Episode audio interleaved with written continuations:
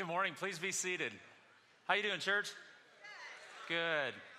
I need you to open your Bibles to a bunch of different books. We're going to start in John 18, as Isaac said. And then uh, I also want, if you can remember, to find Mark 14 and Luke 23.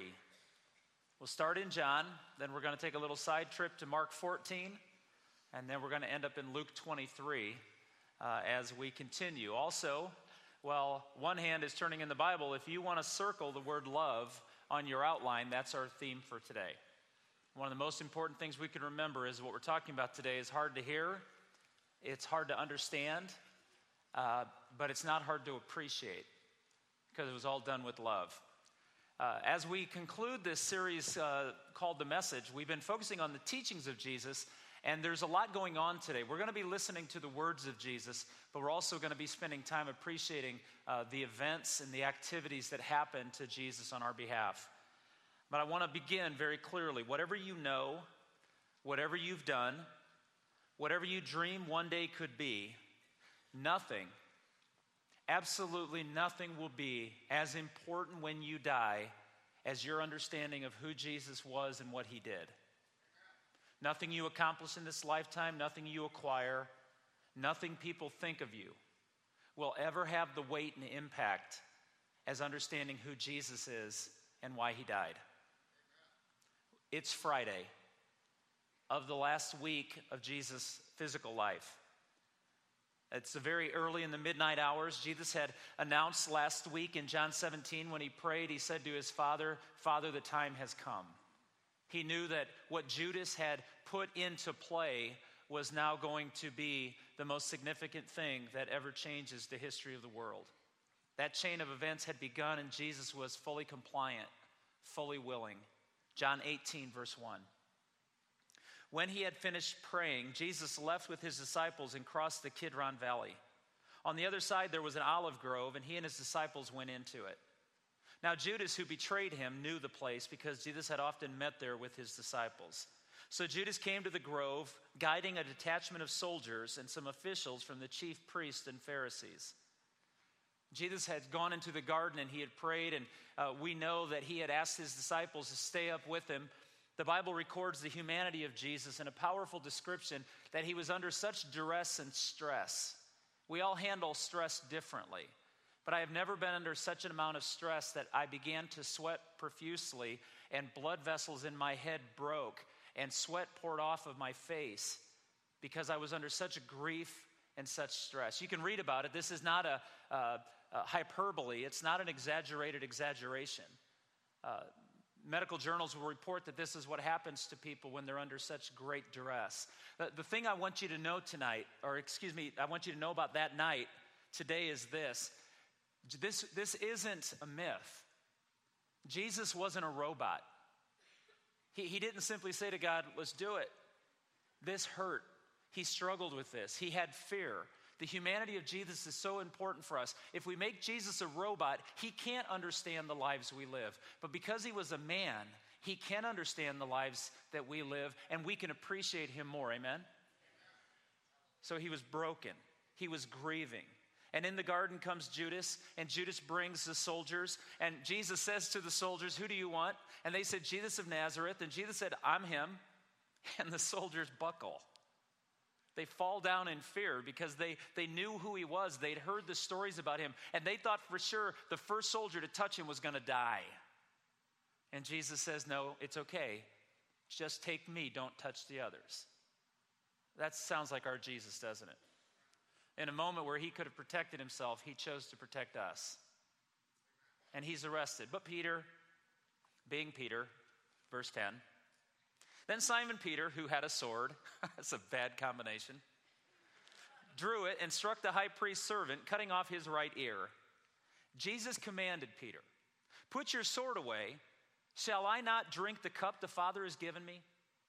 I, I want us to, to know for a moment and I want you to show the respect to that statement that it deserves. Peter looked at us in a moment that we would have stopped it. And he says to Peter, Peter, don't you understand? God has asked me to do this.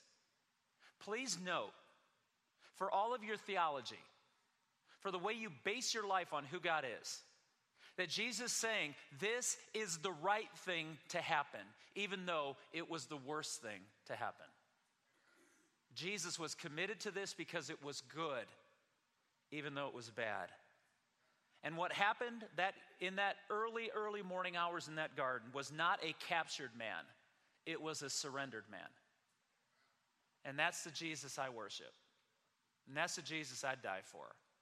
And that's the Jesus that changed my life. Verse 12. Then the detachment of soldiers with its commanders and the Jewish officials arrested Jesus, and they bound him.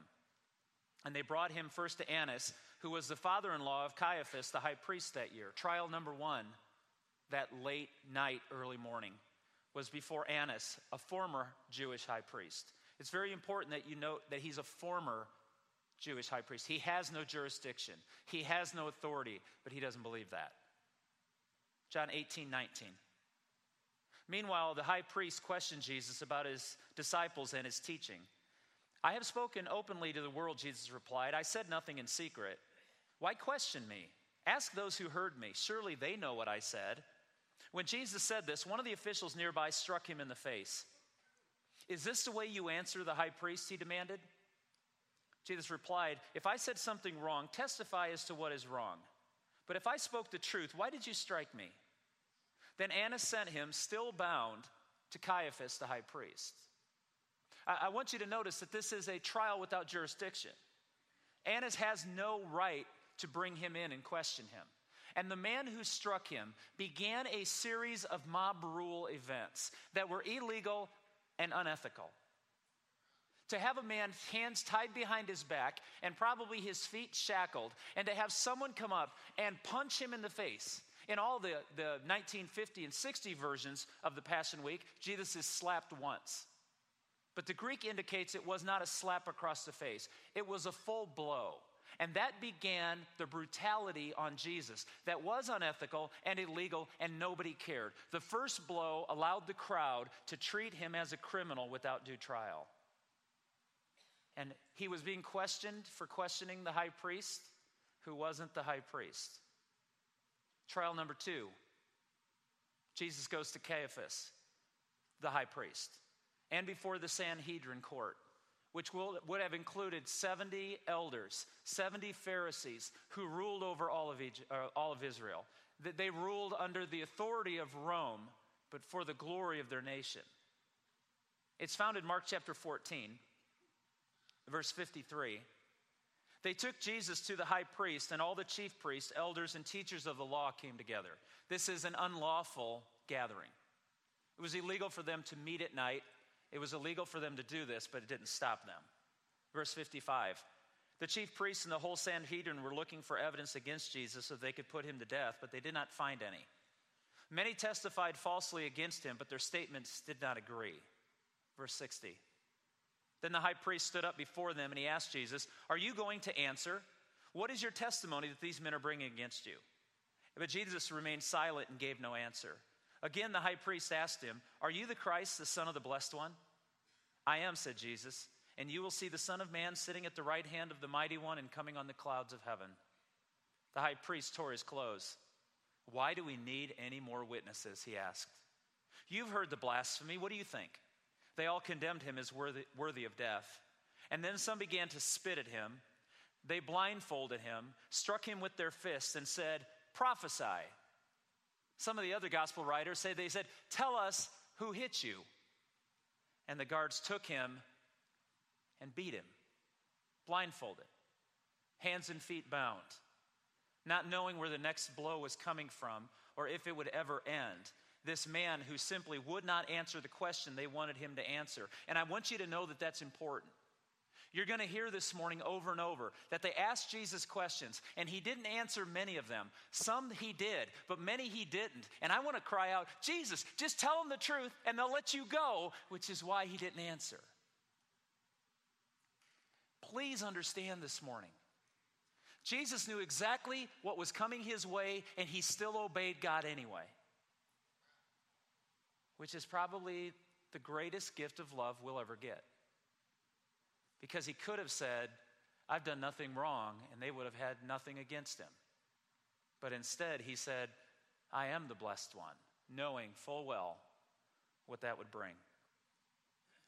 He's imprisoned at Caiaphas's palace for probably, scholars estimate, a period of four to five hours after he had been physically beaten, probably bloodied, deeply bruised.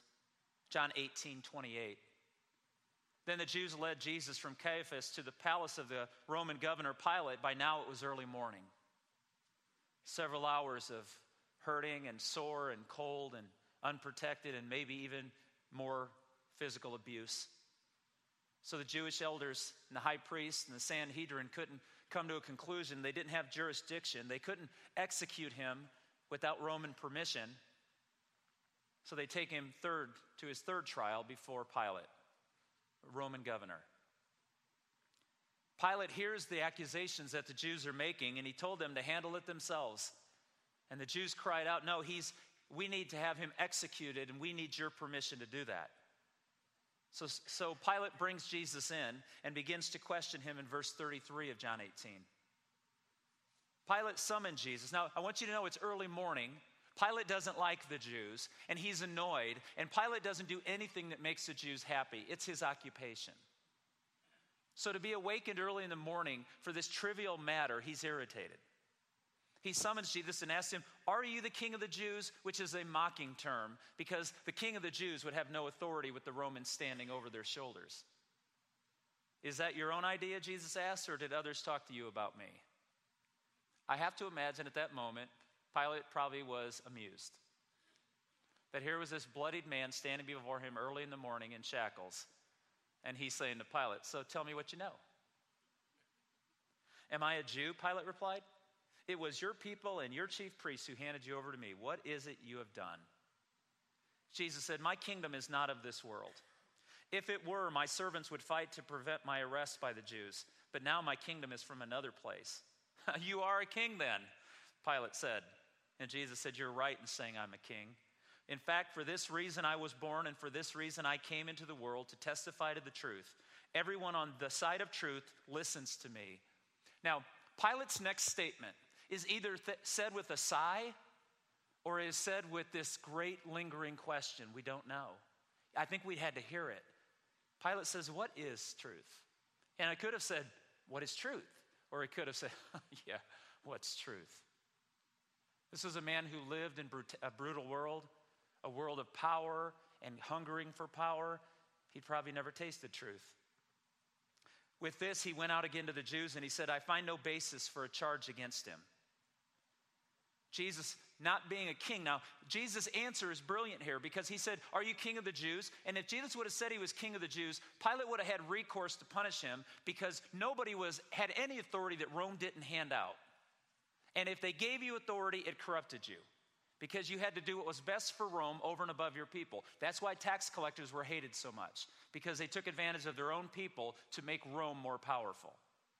But when Jesus said, I am a king, but not of this world, he took away any power and any interest that Pilate would have had in this conversation. Because he wants Pilate to know, I'm not going to ever answer to Rome, so don't expect that. Interesting moment. He made a choice, though. Pilate does something that, that garners no respect. It's the coward's way out. John 19, 1. Then Pilate took Jesus and had him flogged. Some of your scriptures would say had him scourged. If you look those up on even on Wikipedia, which is at most a questionable information site, it's universal agreement. There's no question what scourging and flogging was. There's a picture that's going to appear on the screen. It's uncomfortable. It's from a movie called The Passion of the Christ, and it depicts with great accuracy what a scourging was. Now, please remember, this was done to an innocent man. This was done to a man who had no trial, no fair trial, and had done nothing to earn this. You see, they would take a man and they would affix his hands above his head. Roman history records that women were never scourged, it was too brutal. They would shackle their hands and they would tie them to a post or over a large stone. They would stretch their, their neck and their back and their shoulders and their buttocks and the back of their legs. They would stretch them tight so that there was no, no way you could flinch and protect they normally would strip the person naked. For the sake of discretion, most depictions don't show the person naked, but this was to bring shame as much as it was to bring great horrifying pain. When they were stripped naked, there would be two executioners that would stand on either side, and they would use these things called the flagrum. It was normally a wood handle that would have anywhere from six to 20 leather straps attached to it. And to the end of those leather straps would be a rock or a metal ball. And that would be used so that when it hits your body, it would instantly bruise your fr- uh, flesh and make it tender. Very much like some of us prepare meat to be cooked. And in the middle of those leather straps would be metal hooks, metal barbs. And so it would go over your back, and just imagine your hand being the flagrum. It would reach over your taut back, your taut buttocks, and your thighs, and it would hit your skin and bruise it, and then the hooks would set. And they would jerk it off your body so that it exposed not only the flesh, but the nerve endings, the vessels, as well as sometimes even the organs. Wasn't pleasant. And it was done over and over and over and over.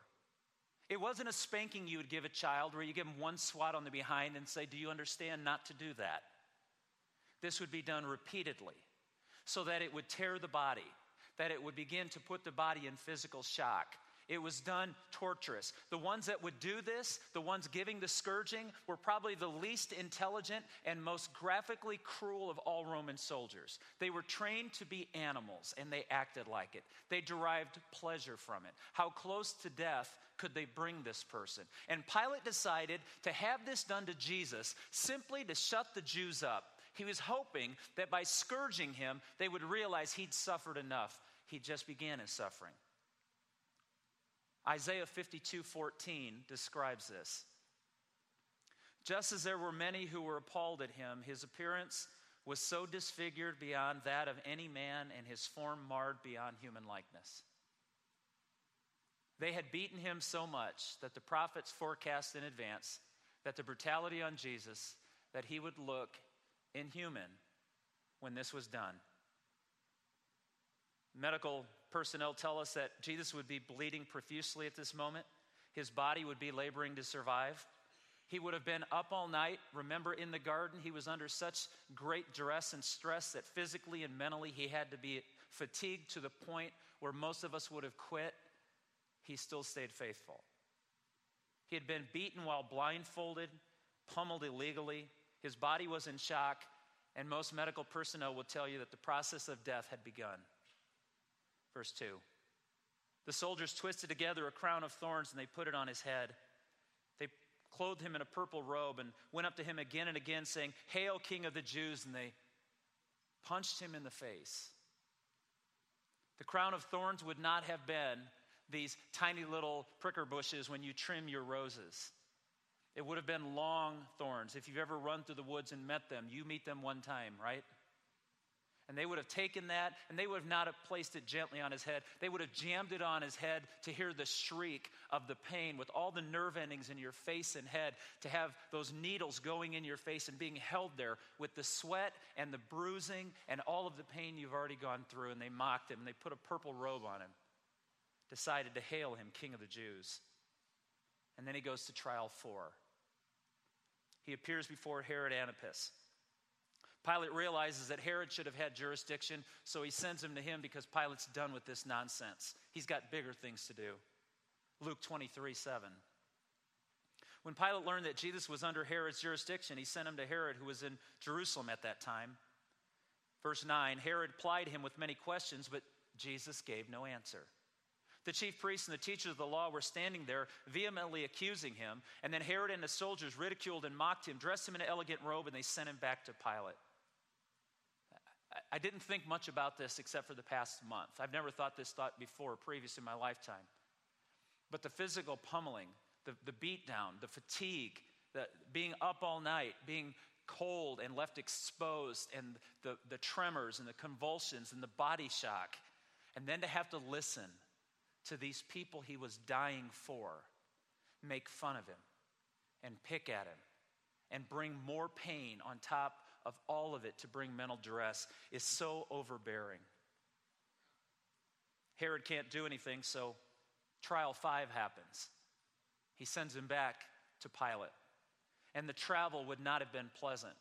He would have been made to walk at a military pace, and he would have been forced against his physicality to go further and further. And to this innocent and pummeled man, they began to mock him, and they gave him the crown and the thorns. And when Pilate said that there was no reason to find him guilty, verse or John 19, verse 5. When Jesus came out wearing the crown of thorns and the purple robe, Pilate said to them, Here's the man. Pilate's picking on the Jews now at the expense of Jesus again. As soon as the chief priest and the officials saw him, they shouted, Crucify, crucify. And the Bible records that even Pilate is so unimpressed with the anger and jealousy. Verse 12. From then on, Pilate tried to set Jesus free, but the Jews kept shouting, If you let this man go, you are no friend of Caesar. Anyone who claims to be a king opposes Caesar. Do you see what they did? They just claimed their loyalty to Rome over God.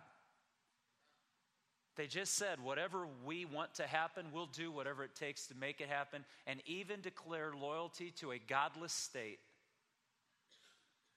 Verse 16. Finally, Pilate handed him over to be crucified, so the soldiers took charge of Jesus. And Jesus is forced to carry his cross. Verse 17. Carrying his own cross, he went out to the place of the skull, which in Aramaic is called Golgotha.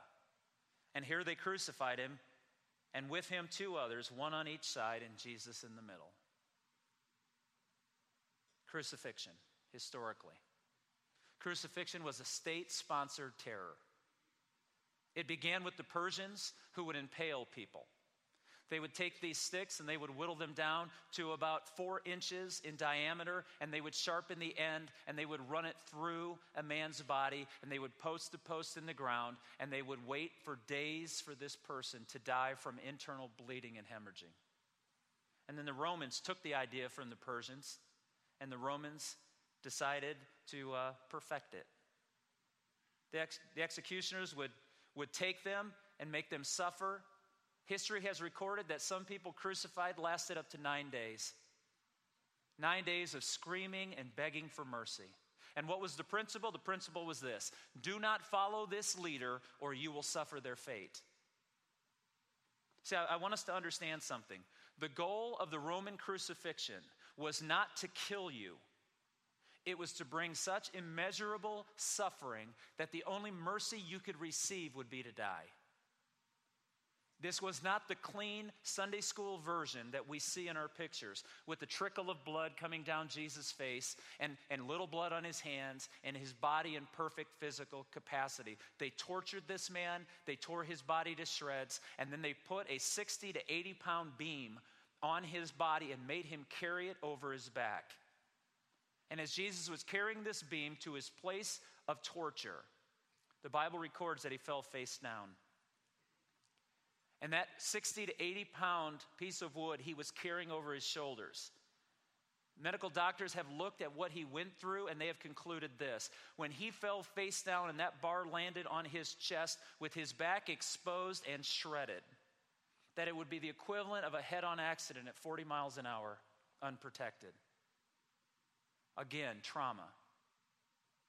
And they pull a man named Simon out of the crowd and make him carry the cross beam to the place of crucifixion for him. Little did Simon know he'd be recorded in history as the man in the wrong place at the right time. In fact, I learned something this week just studying. The word excruciating actually means from the cross, from the crucifixion. So please don't ever use the word excruciating again until you mean it. I think that's a word we ought to respect. You see, Jesus' crucifixion was a form the Romans had used all along, and Jesus had probably seen crucifixions growing up because they would crucify people along the roads so that anybody going by would wonder, What did he do? I better not do that. And I wonder how many times as a young boy, Jesus, knowing the scriptures and realizing what was coming his way, would see a crucifixion and think, That's going to happen to me. As Jesus was, was taken, and the crossbar was laid on the ground, Jesus would have been laid and they would have used a spike. And the reason that they put a spike just below your hand, right there at the junction of your hand and wrist, they would have tied his hands down with rope because the, the purpose of crucifixion was to get you to suffocate, not to bleed out. And so they would hold your hands up, and a lot of people would, would push up with their legs to gather a breath. And then their body would slump down. And every time they slumped down, all those nerve endings in the most sensitive parts of your body, your feet and your hands, all of those nerve endings would have been exposed and pulsated and had been torn. It's a horrific picture. I don't need to say any more. But he was held up there with nails. And they would begin to drip sweat, break into delirium and dehydration. And we'll, we'll hear as we read this passage in a few weeks that they gave him something to drink. And the reason they gave him something to drink wasn't merciful. They gave him something to drink so he'd stay alive long enough to suffer more. It was a cruel game. It was the Romans telling the Jews that they were worthless. And the Jews were the ones who asked for it. So, enough details. Let's answer the most important question why did this happen? Why? What, why did he have to go through this? What was God's purpose? Why didn't he run away when they came to capture him? Why didn't he call down angels to, to wipe them all dead and be done with all the nonsense? Why didn't he answer Pilate, Herod, or Annas? Because if he would have asked or answered their question, he would have been set free. The legal system would have had to let him go. Why did he not do what he needed to do to take care of himself? Because of us. And I'm not being poetic. He died so we could live. He died so we could live. Because Jesus knew that one person would have to go through that, or all of us would. And what did he choose? He chose us over himself. Isaiah 53 10. Yet it was the Lord's will to crush him and cause him to suffer. And though the Lord makes his life a guilt offering, he will see his offspring and prolong his days. And the will of the Lord will prosper in his hand. After the suffering of his soul, he will see the light of life and be satisfied. By his knowledge, my righteous servant will justify many, and he will bear their iniquities. Therefore, I will give him a portion among the great, and he will divide the spoils with the strong, because he poured out his life unto death and was numbered with the transgressors. For he bore the sins of many and made intercessions for the transgressors. Church, do we know who the transgressors are? It's us. And it still is us. Forgiveness of sins does not take away the damage we did to this man who chose to go through a living hell on earth so we would never go through a moment of hell ever. Romans 4:25 Paul says what Isaiah said. He was delivered over to death for our sins and was raised to life for our justification. Jesus knew one of us would suffer and he chose himself. 1 Corinthians 15, verses 3 and 4, says it so beautifully and clearly. Paul says, For what I received, I pass on to you as of first importance. Remember when I told you this morning? That of all the things you could know, and all the things you could dream, and all the things you could accomplish, and all that people will ever think of you, the most important thing you'll ever know in your lifetime is who Jesus Christ was and why he died. And to know that truth is to respond to it or to ignore it, but there's no middle ground. That Christ died for our sins according to the scriptures, that he was buried, that he was raised on the third day according to the scriptures. Of all the things you could possibly know, of all the blogs and tweets that you could read, of all the books that you could read, all the lectures you could hear, all the advice you could ever receive, all the conversations you could ever endure, and of all the shows you could watch, studies you could go through, of everything you can take in regarding information, of everything you've ever learned, of everything you ever could, learn, the most important thing to know in your life is Jesus Christ killed for us so he could, be he could raise us to eternal life. It's the most important thing. And the world will say, no, there's so many more important things. Economics and history and science and all of those things are good. But if they don't point us to Jesus Christ and we don't know the price he paid, In a world that wants to gloss it over and say, yeah, he had a bad three hours. No, he had a hellacious 12 hours where he was brutalized and tortured. And why would he do it? For you and me. God wants you, God knows you, God loves you, God pursued you, and God was tortured and tore apart for you. Why did it have to be so bloody? Because sin is death if we don't find life. Sin is making a bloody mess of every one of us. It's destroying us. And Jesus let all the wrath and all the punishment and all the torture for our insubordination and our willfulness, He gave all of that and He said, Give it to me. And what does He ask in return? He asks for all of us. Does He deserve anything less than everything? I say no. A Sunday morning isn't what He deserves, a Wednesday night is not what He deserves. He deserves everything. Why? Because He was tortured so I wouldn't be. How dare I say no to a simple request he makes of me at any time? So, what do I do? I confess my sin, my sin that put him there.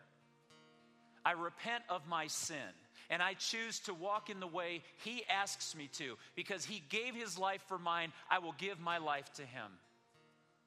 And upon confessing him as Lord and confessing my sin and repenting of my sin, I receive his wonderful blood. I'm washed clean in baptism and I walk in a new life. I don't walk in an old life. When he went to that cross, I should have gone. And so when he went to that cross, I leave that life at the cross and I walk into a future. This is PG 13 because it's real, church. It's not a story to get you emotional. It's the historical evidence of the brutalization of a man who paid our penalty so we wouldn't. And I say, does he deserve our praise and worship? Does he deserve your response?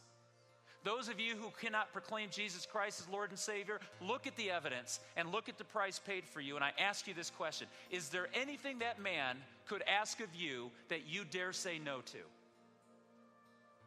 Because that's when we become disciples when we say, I have to leave my life at the cross, just like Jesus chose to. Let's stand together and sing.